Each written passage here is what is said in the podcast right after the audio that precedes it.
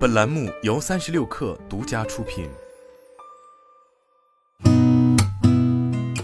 八点一刻，听互联网圈的新鲜事儿。今天是二零二二年七月八号，星期五，早上好，我是金盛。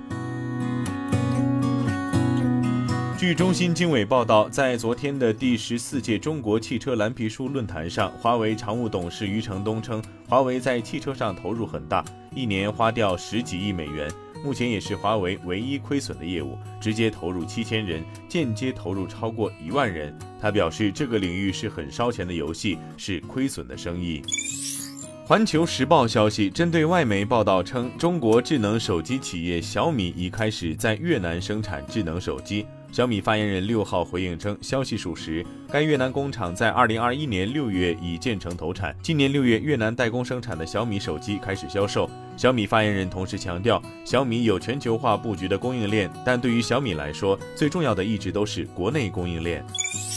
三十六氪获悉，SOHO 中国在港交所公告，公司知悉首席财务官倪奎阳因涉嫌公司股票内幕交易，正在接受调查。公司董事及其他高管均不知悉有关涉嫌内幕交易的情况，亦没有被调查。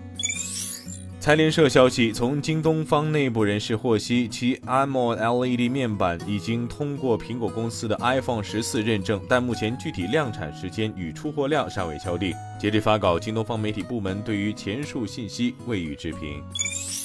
据北京日报报道，北京市八部门近日联合印发关于助企纾困、促进消费、加快恢复的具体措施。在昨天上午的新闻发布会上，北京市发改委副主任戴颖介绍，具体措施提出坚持供需两侧发力，更好满足市民多样化需求。针对疫情期间受影响较大的汽车、家庭装修、餐饮外卖、文旅休闲等消费，将发放补贴、消费券、搭建平台等措施。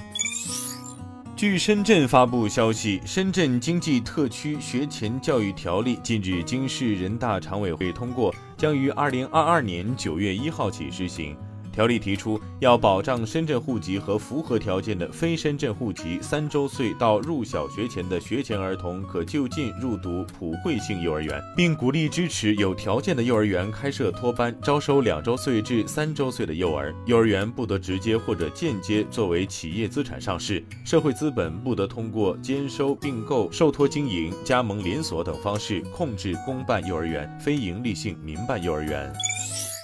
澎湃消息，成都住建局七月六号晚间发布关于居民自愿将自有住房用于保障性租赁住房操作指南。居民自愿将自有住房用于保障性租赁住房，住房纳入保障性租赁住房房源库后，居民即可申请在出租住房所在限购区域取得新增购买一套住房资格。今天咱们就先聊到这儿，我是金盛八点一刻，咱们下周见。